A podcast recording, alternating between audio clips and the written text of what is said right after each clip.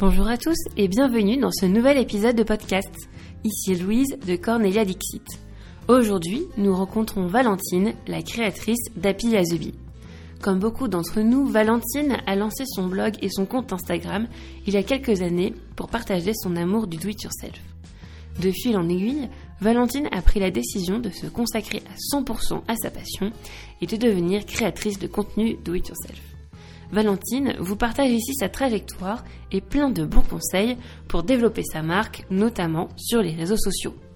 Alors bonjour Valentine, euh, un grand merci d'avoir accepté de, participer à ce nouvel épisode. Euh, alors Happy as a Bee, c'est un compte que, enfin moi je suis depuis très longtemps. C'est l'un compte euh, historique, je trouve, au sein de la communauté de DIY couture. D'ailleurs, tu l'as créé, ça a bien, ouais, c'était en 2015-2016, ça fait plus plusieurs années. C'est ça, ça va bientôt faire 4 euh, ans que j'ai créé mon compte Instagram. Ça passe trop vite. Ouais, effectivement. Et euh, quand tu as lancé ton blog, tu n'étais pas à 100% sur cette activité, tu avais un autre métier à côté. Et ça doit faire euh, deux ans que as lancé, que tu t'es lancé à 100%, deux, trois ans même aussi. C'est ça, c'est tout à fait ça. Euh, ça fait quatre ans que j'ai lancé ma, lancé ma page Instagram. À l'époque, euh, j'avais une activité euh, en tant qu'ingénieur. Je faisais des, des, recherches, je faisais des, des statistiques. C'était pas ultra passionnant. Enfin, en tout cas pour moi, il me manquait un petit quelque chose. Euh, c'est pour ça que j'ai ouvert euh, ma page Instagram en parallèle. Au début, il y avait que la page Instagram et, et ensuite j'ai ouvert le blog parce que je me suis rendu compte que c'était un peu trop juste sur, sur la page Instagram, enfin qu'il me manquait que j'avais besoin de m'exprimer un peu plus et de rendre disponible des choses en téléchargement. Et donc à l'époque, j'avais encore une activité de, de salarié. L'équilibre me convenait bien euh, à l'époque. Et puis petit à petit, euh, le, le do-it-yourself et le loisir créatif a pris plus de place euh, dans mon cœur et dans mon emploi du temps. Et ça devenait un peu difficile de, de gérer les deux. Et, et donc j'ai été ravie. Enfin voilà, j'ai réussi à négocier une rupture conventionnelle avec mon ancien employeur et mhm. ça fait maintenant deux ans. Euh, enfin ça fera deux ans en avril que je suis à temps plein euh, sur mon compte Instagram. Et donc là, c'est marrant, tu dis que la bascule s'est faite parce que euh, tu avais envie d'y passer plus de temps. Euh, mais est-ce que tu suivais des indicateurs en disant bah voilà euh, quand j'aurai atteint euh, telle audience par exemple euh, ça voudrait dire que c'est bon je peux me lancer de manière professionnelle sur ce sujet ou est-ce que tu l'as fait plus spontanément peut-être? Ça a été un peu un tout. Euh, il y a déjà un ras-le-bol du travail qui s'est installé parce que j'avais changé euh, de, de travail. C'était, j'avais choisi un travail où j'avais plus de RTT en me disant que j'aurais plus de temps pour euh, pour le blog. Euh, sauf que en fait, l'ambiance était vraiment très délétère là-bas, donc ça a contribué aussi à, à l'envie de me lancer. Et j'ai pas vraiment suivi d'indicateurs. Je voyais bien que de plus en plus mon audience grossissait. C'est vrai que j'ai senti un cap quand j'ai passé euh, les 10 000 followers. Euh, ça nous rend un peu plus visible euh, peut-être pour les marques. Euh, le fait qu'on ait accès en lien en swipe up aussi, mmh. enfin, moi personnellement j'ai trouvé que c'était super sympa de pouvoir envoyer sur du contenu extérieur, pas comme celui de mon blog par exemple, ou quand on parle d'un tissu, on peut tout de suite mettre le lien vers le site. Enfin, je trouve que ça mmh. rend la chose encore plus interactive avec euh, la communauté. Euh, et, et, puis pour les marques, c'est intéressant aussi parce qu'on peut, on peut rediriger vers, vers leur blog donc, euh, ou vers leur, vers leur e-shop. Ou, donc je pense que ça nous rend plus visibles. D'accord. Et hum, alors aujourd'hui, c'est un métier, c'est, je pense, c'est difficile à, à, définir parce que nous, on te voit coudre, on te voit également présenter des, des produits de marque, créer du contenu sur ton blog. Euh, créer des idées aussi. Donc, euh, comment toi tu te définis euh, par rapport à ton métier? C'est un peu compliqué. Euh, voilà, moi j'aime pas particulièrement le terme influenceuse, mais c'est celui que tout le monde comprend le mieux en ce moment, euh, donc c'est celui que j'ai tendance à utiliser. Sinon, j'utilise beaucoup créatrice de contenu euh, parce que avant d'être influenceuse, on en parlait ce matin avec Julie euh, Jolie Bobine. Euh, c'est vrai que je me sens légitime dans ce que je partage au quotidien parce que ce que je cherche avant tout, c'est partager ma passion pour les loisirs créatifs. Euh, je cherche à partager du savoir sur l'utilisation de tel ou tel produit ou au contraire décomplexer les gens sur se lancer dans une nouvelle technique de loisirs créatifs.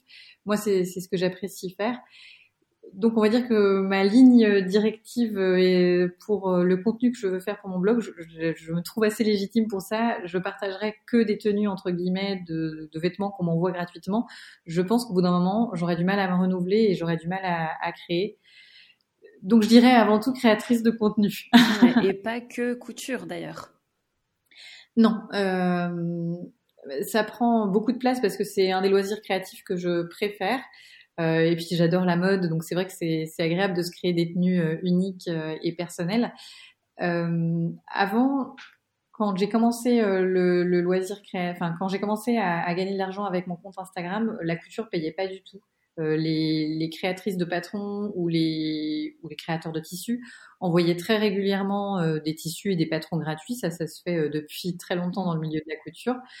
Euh, mais c'était rarement rémunéré. Et puis depuis quelques temps, je remarque que j'ai de plus en plus de clients couture et bah c'est juste super pour moi parce que c'est vraiment un loisir créatif que j'adore. Donc c'est c'est génial de pouvoir être rémunéré pour pour ce qu'on aime et en même temps c'est vrai que bah, on, leur fait de la, pub aussi euh, en cousant leur tissu ou leur patron. Donc, euh, je pense que c'est une relation gagnante-gagnante. Et ça, c'est assez récent dans le milieu de la couture.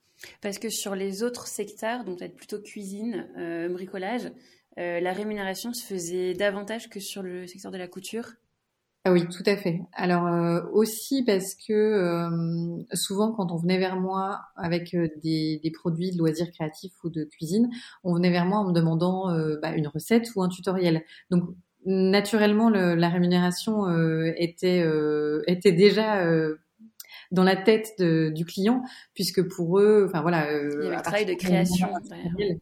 Bah, c'est plus visible comme travail pour quelqu'un en fait. C'est elles auraient pu faire appel à quelqu'un qui n'avait pas de communauté derrière juste pour avoir un, tutoriel. Donc naturellement, la rémunération se faisait dans le loisir créatif plus large. Euh, et, et, en couture, c'était plus on t'envoie du tissu gratuit et puis tu en fais ce que tu veux. Mais à partir du moment où moi on m'envoie du tissu gratuit et on me dit il faudrait le coudre avant telle date parce qu'on va sortir euh, la, la, collection, bah, c'est un vrai travail en fait. Euh, faut que je faut que je cale ça parmi mes autres projets. J'ai d'autres choses aussi euh, à mettre en avant et donc euh, bah, spontanément, enfin je trouve naturel de se faire rémunérer. Je j'ai aucun problème à me dire que je fais me rémunérer, mais ça a été un peu plus long à intégrer pour pour les marques. Ok. Bah, ça, je pense qu'on en, rediscutera. Euh, moi, je me suis aussi posé la question, est-ce que tu t'es pas dit que tu avais envie de devenir créatrice de patron? Parce que quand tu as commencé, il n'y avait pas autant de marques que ça, donc il y avait encore un peu de place. Euh... Alors, euh, quand j'ai commencé à coudre, oui, il y avait encore pas tant de créatrices de patrons que, ça.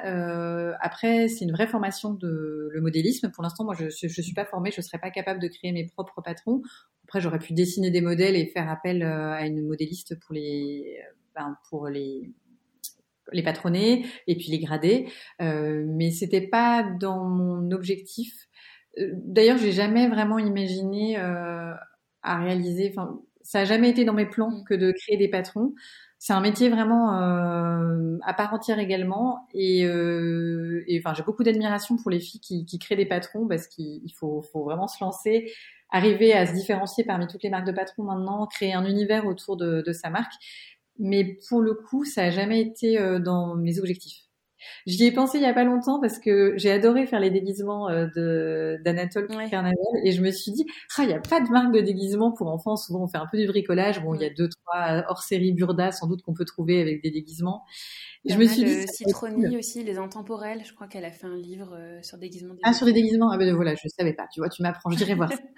Et je m'étais dit pourquoi pas faire des kits euh, sur des déguisements enfants mais souvent c'est des choses qu'on fait un peu à la dernière minute parce que c'est la veille de carnaval qui nous manque quelque chose, donc on fait avec ce qu'on a en stock et je trouve ça beau aussi de pouvoir réutiliser ce qu'on a en stock. Mais euh, voilà, c'est une idée parmi euh, les, les centaines pour la suite.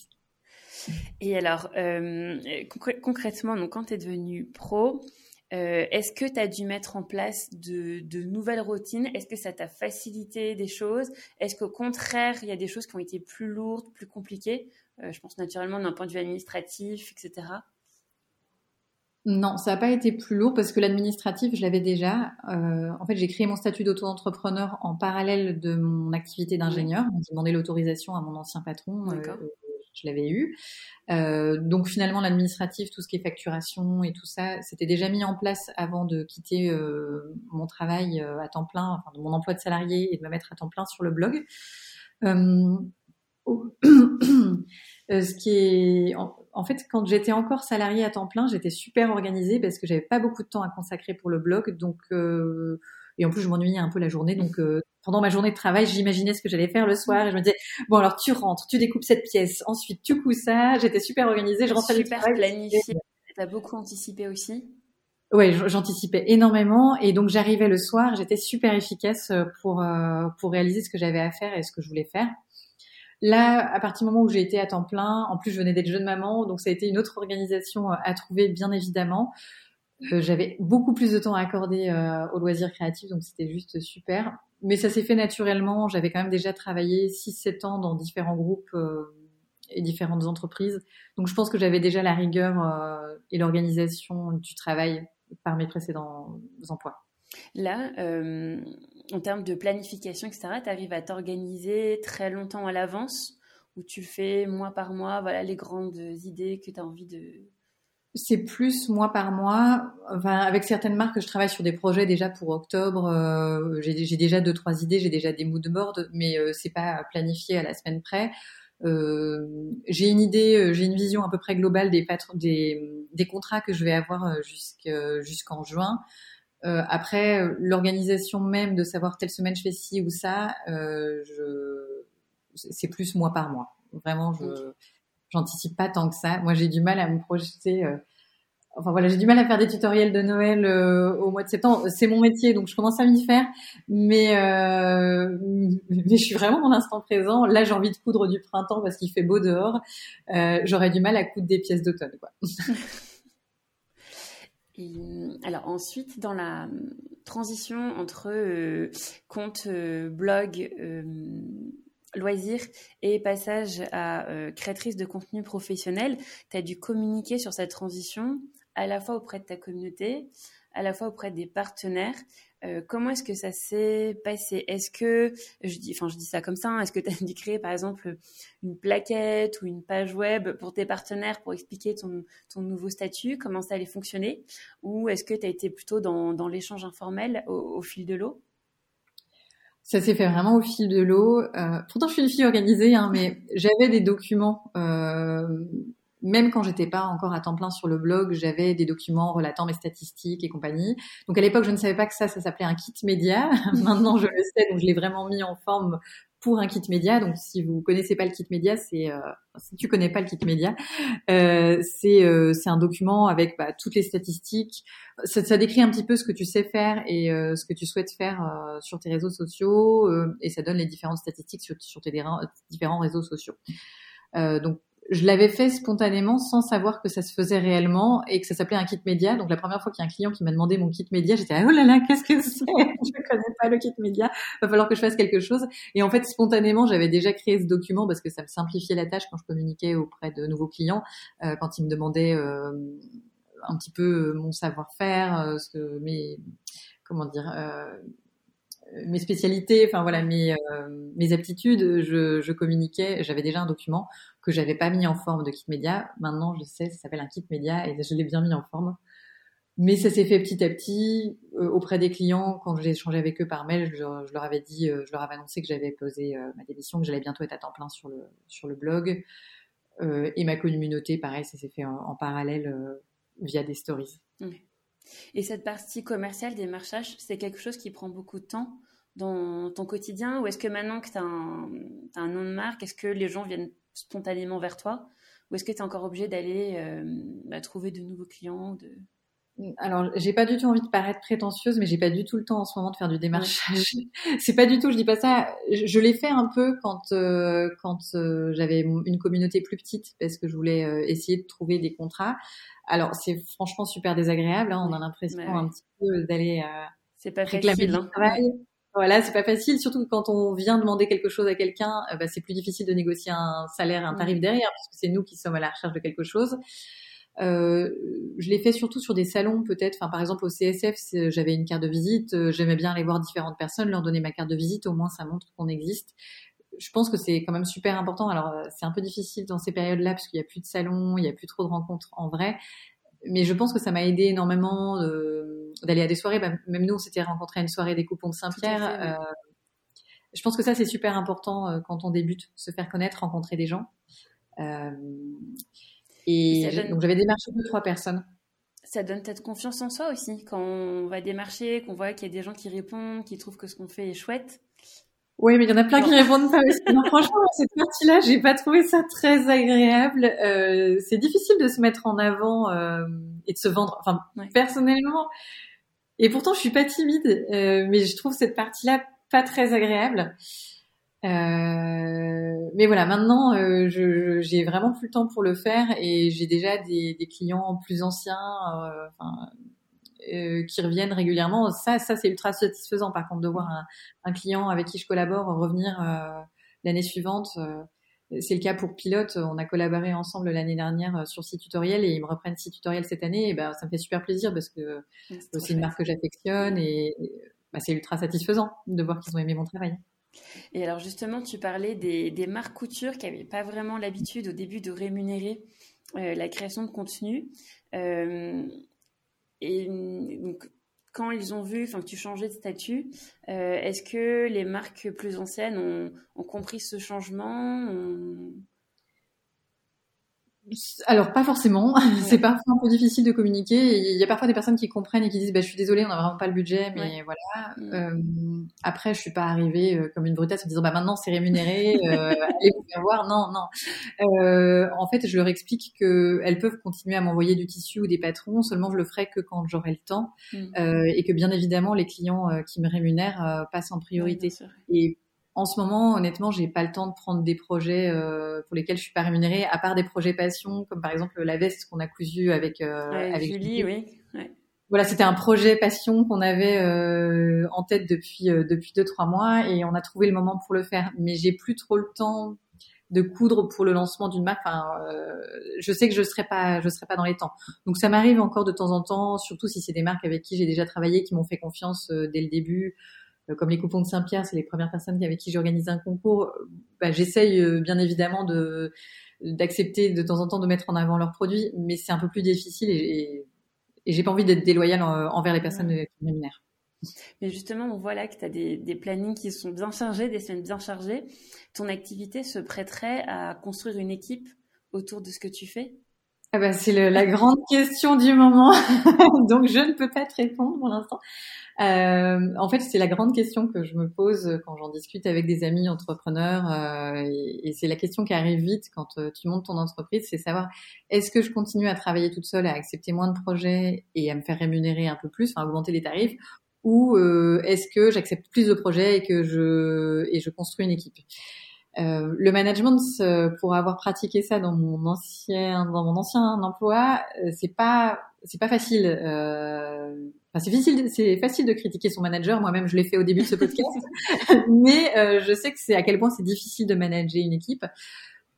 Euh, je pense que ça peut très bien fonctionner, donc je, pense que je vais essayer cette voie-là. Euh, je me suis dit que cet été, j'allais prendre sans doute un, stagiaire. donc voilà, si vous avez vos candidatures, on peut passer le mot. On peut passer le mot, voilà. Euh, je sais pas encore sous quel statut, j'ai pas encore vraiment finalisé ça, mais je me dis le management, c'est, enfin, construire une équipe, c'est c'est une des possibilités qui s'offre à moi. Je pense que je vais l'envisager. Toujours rester dans l'idée d'un studio créatif, voilà, de créer du contenu un peu comme.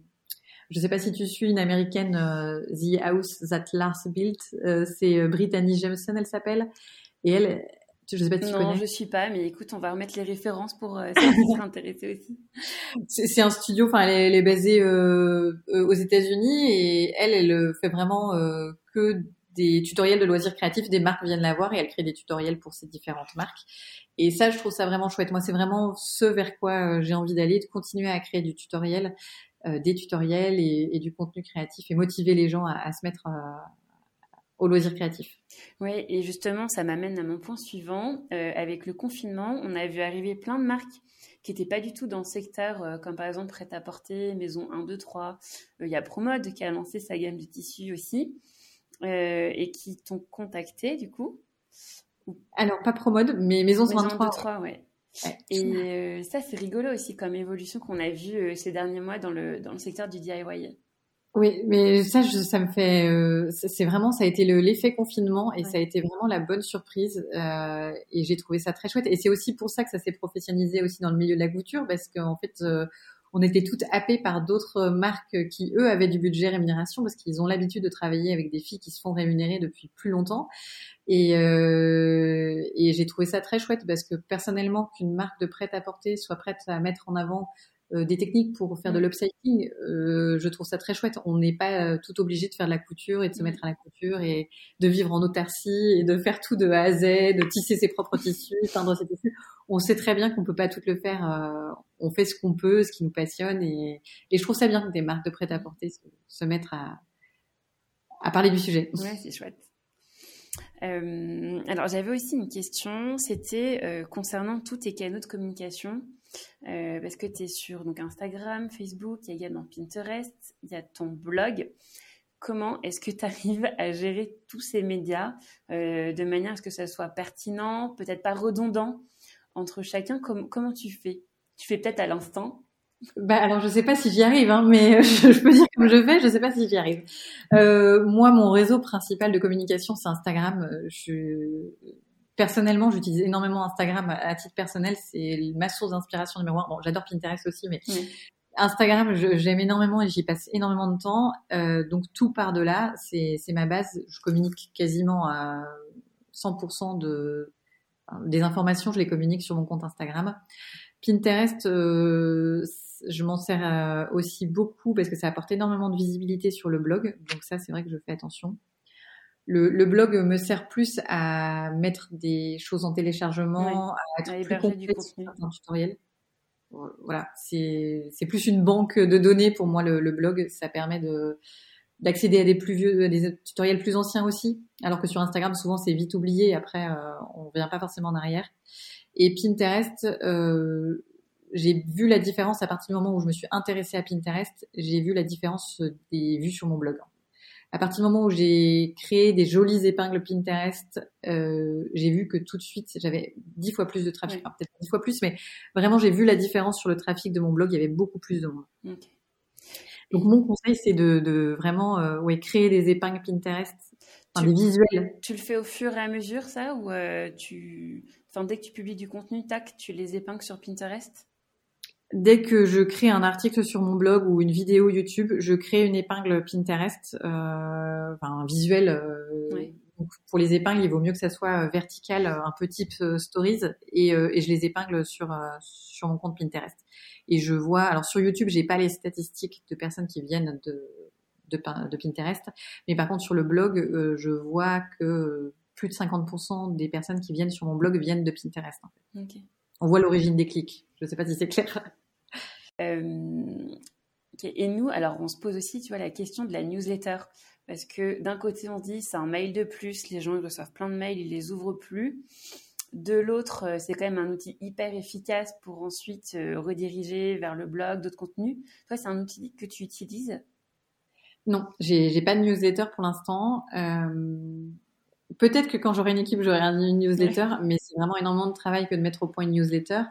Et euh, la newsletter, c'est énormément de travail pour créer du contenu qui soit pas déjà euh, visible sur euh, Instagram, euh, Pinterest. Enfin, faut quand même créer, créer, un contenu différent. Et pour l'instant, je je ne vois pas l'intérêt de de passer autant de temps à créer ce contenu-là. Enfin, je vois pas ce que ça m'apporterait de plus pour l'instant dans un monde idéal où j'aurais euh, des journées euh, de 58 heures, bien évidemment, je ferais une newsletter, mais euh, pour l'instant, c'est pas c'est pas mon point de développement futur. Et alors justement sur Instagram, donc tu expliquais que c'était ton, ton média euh, principal. Il y a beaucoup de discussions en ce moment sur euh, l'engagement, le fait qu'il y ait moins de likes, les astuces pour que euh, les posts soient gagnent en visibilité. Ça, c'est une problématique auquel à laquelle tu, dois faire face ou j'ai l'impression que tes posts suscitent autant d'engagement qu'avant les nouveaux algorithmes? Alors je pense que on fait toute face. Euh, enfin, de toute façon, il faut se dire que Instagram, il a son algorithme et qu'on n'arrivera jamais à avoir le pouvoir sur cet algorithme, ni vraiment à le comprendre. Donc moi, j'ai vraiment beaucoup de lâcher prise. Je sais très bien qu'il y a des photos qui marchent moins bien que d'autres. Ouais. Et moi, quand il y a une photo qui marche moins bien, je me dis, bah, en fait, j'avais envie de la poster cette photo, donc elle me plaît, je la laisse. Et puis, bah, pour qu'il y ait des photos qui marchent, bah, faut bien qu'il y en ait qui marchent pas. Donc, en fait, je me dis, ça sert à rien. Autant avant, ça, ça m'embêtait, mais maintenant j'ai énormément de lâcher prise vis-à-vis de ça. Et, Et je suis pour, euh, enfin, je trouve ça bien les posts qui disent euh, bah, que quand on enregistre une publication, quand on like, quand on commente, euh, on faut qu'on connaisse aussi notre pouvoir. On sait que ça rend plus visible ce post, et donc faut pas hésiter à le faire avec les comptes qu'on aime. Mais moi, en ce moment, tous ces posts de il faut liker, commenter, machin, je commence à en avoir ras Oui, bah si ta photo ne me plaît pas, je ne vais pas la liker. Enfin, faut oui, le, les taux d'engagement, je pense qu'on on fait tous face à des baisses de taux d'engagement, mais on maîtrise pas forcément ça, donc ça sert à rien de, de se faire du mal euh, ou des nœuds au cerveau euh, à cause de cette baisse d'engagement. Je trouve ça bien euh, de, de, connaître le pouvoir du like et de l'enregistrement et du commentaire, parce qu'en effet, on donne plus de visibilité à un post, mais en même temps, je voilà, je trouve que les, les les influenceurs en font énormément en ce moment sur le fait de commenter, liker, partager. Mm. Euh, je trouve qu'il faut que ça reste naturel, quoi. Oui, c'est ça. Il faut trouver le, bon équilibre entre euh, les attentes de ta communauté euh, et toi aussi ce que tu as envie de poster pour qu'on ait de la, je trouve, de la véracité dans, les posts aussi, hein, enfin de la spontanéité. Oui, c'est sûr, c'est un équilibre. Bah, forcément, quand on, quand on réfléchit au contenu qu'on va poster, on, on, essaie de réfléchir à un contenu qui sera intéressant pour la communauté et qui plaira. Euh, après, comme tu dis, il faut aussi savoir garder sa spontanéité. Et, et moi, maintenant, quand je poste quelque chose et qui me plaît pas, enfin qui me plaît moins sur Instagram, qui a moins d'engagement, je me dis, est-ce que toi, c'est quelque chose que tu as envie de poster? Oui, c'est quelque chose que j'ai envie de poster. Donc, en fait, je le fais quand même parce que mm. c'est ce qui crée euh, mon univers à, à moi. Euh, par exemple, quand je poste des photos, euh, parfois de, de, mon boulet de journal ou tout ça, je sais qu'il y aura moins de likes qu'une photo d'une robe qui tournoie euh, sur un joli fond. Parce que forcément, quand il y a une personne sur la photo, il y a plus de likes. mais en même temps, j'ai pas envie de poster que des photos de moi dans des nouvelles cousettes tous les jours, parce que ça serait pas mon compte. Donc, je poste ce qui me plaît et puis, bien évidemment, je fais attention quand même aux, publications qui marchent le mieux et euh, j'ai tendance à reproduire les publications qui marchent le mieux parce que c'est quand même aussi le but, c'est que si on fait du travail, c'est vrai que c'est rageant quand euh, derrière il, est vu par personne. Oui, c'est vrai. Et justement, là, tu parlais de, photos où on te voyait. Euh, Happy c'est une marque qui est quand même euh, assez personnalisée parce qu'on te voit beaucoup derrière la marque. On découvre un petit peu aussi les coulisses euh, de ton aspect euh, plus personnel, enfin avec un peu plus de vie de famille. Euh, est-ce que toi, tu t'es positionné un curseur sur le degré d'intimité que tu voulais dévoiler? Pas vraiment. C'est pareil, ça, ça se fait spontanément je sais que, enfin, j'ai pris le parti de partager par exemple le visage de mon fils. Ça a mhm. été une discussion avec euh, mon mari parce que j'avais pas envie qu'il soit gêné avec cette idée. Au début, on s'était dit non, on partagera pas son visage. Et puis deux semaines après, je crois qu'on avait changé d'avis. parce qu'il y avait des photos de lui avec son petit béguin lapin. Trop mignon, ouais. J'avais envie de partager parce que quand je fais des choses pour lui, quand je couds des choses pour lui, j'ai envie de partager aussi euh, ce que je couds pour lui que c'est difficile de faire prendre des photos à un bébé ou un enfant où mm. euh, on voit pas son visage. Euh, donc je me dis que quand il sera plus grand, euh, je, je le mettrai sans doute un peu moins en avant euh, parce que j'ai pas envie qu'il soit embêté ou j'ai pas envie que ça le dérange. Mais euh, pour l'instant, et ben pour l'instant, il est en photo et, et j'ai envie de partager mon quotidien en stories, donc ça reste voilà, je, je, partage quand même des choses de ma vie de famille, de ma vie quotidienne j'essaye toujours de, partager des choses qui ont quand même un lien avec les loisirs créatifs, mais parfois, bon, bah, c'est juste mon fils qui mange un gâteau et, ça me fait plaisir de le partager.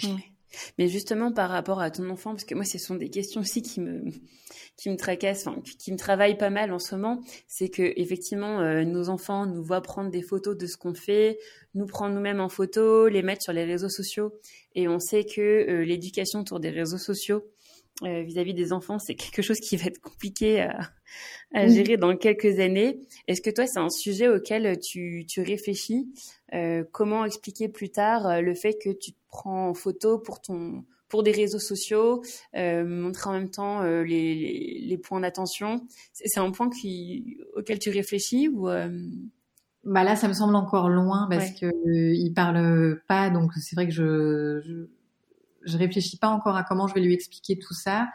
Moi, je sais que j'essaye de faire attention à avoir des moments sans portable avec lui, même si c'est difficile, euh, parce que voilà, j'ai envie que quand on est en train de lire une histoire, bah, je sois avec lui à 100%. Bon après, je, ne cherche pas du tout à faire des leçons de morale. Hein. On fait chacun comme on veut. Mais c'est pour l'instant le seul point de vigilance que j'ai avec lui vis-à-vis des réseaux sociaux. Mais mais c'est tout. Mm. Alors tout à l'heure, on parlait de, de peut-être la possibilité d'embaucher un, un, stagiaire, et donc du coup, ça serait mon, mon point de, de la fin. Euh, D'ici 2-3 ans, comment est-ce que tu imagines Happy as the Bee Alors, je ne sais pas du tout comment j'imagine Happy as the Bee dans 2-3 ans. Enfin, moi, ce qui me plaît, c'est toujours de créer du contenu. Euh, Peut-être qu'un jour je vendrai des produits, des kits de do it yourself. Je sais pas, c'est possible parce que ça fait partie des choses qui me font rêver aussi, mais c'est pas vraiment ce que j'envisage pour l'instant. Euh, et, vraiment, j'ai du mal à te dire si je serai toute seule ou en équipe euh, dans 2-3 ans, parce que euh, parce que pour l'instant, je ne sais pas si je préfère travailler toute seule et sous-traiter certaines tâches ou si je préfère avoir une équipe. Parce qu'en même temps, c'est ultra gratifiant de pouvoir échanger au quotidien avec quelqu'un qui partage la même passion que toi je le, je le, fais énormément déjà avec euh, des, des, collègues blogueuses euh, avec qui je m'entends bien et avec qui on, on, échange très régulièrement. Mais euh, j'ai pas vraiment de réponse à t'apporter. Tout ce que je sais, c'est que je voudrais continuer à, à partager euh, ma passion autour des loisirs créatifs. je pense que d'ici deux trois ans, il y aura peut-être un nouveau réseau social où il y aura peut-être de nouvelles façons de communiquer. Déjà, tu vois sur Instagram, il y a quatre ans, il n'y avait pas les IGTV, il n'y avait pas les, les réels, etc il y a plein de choses qui n'existaient pas. Donc je pense que c'est quand même euh, un métier qui se réinvente en permanence. Euh, donc c'est sûr qu'il sera différent, mais je ne sais pas comment. bon, en tout cas, merci beaucoup pour euh, ce retour d'expérience et tous tes conseils.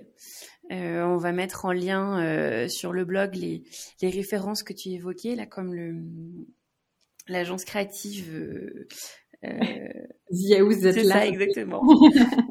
et puis, bah, écoute, à très vite. Merci beaucoup Valentine. Merci beaucoup Louise et à très vite.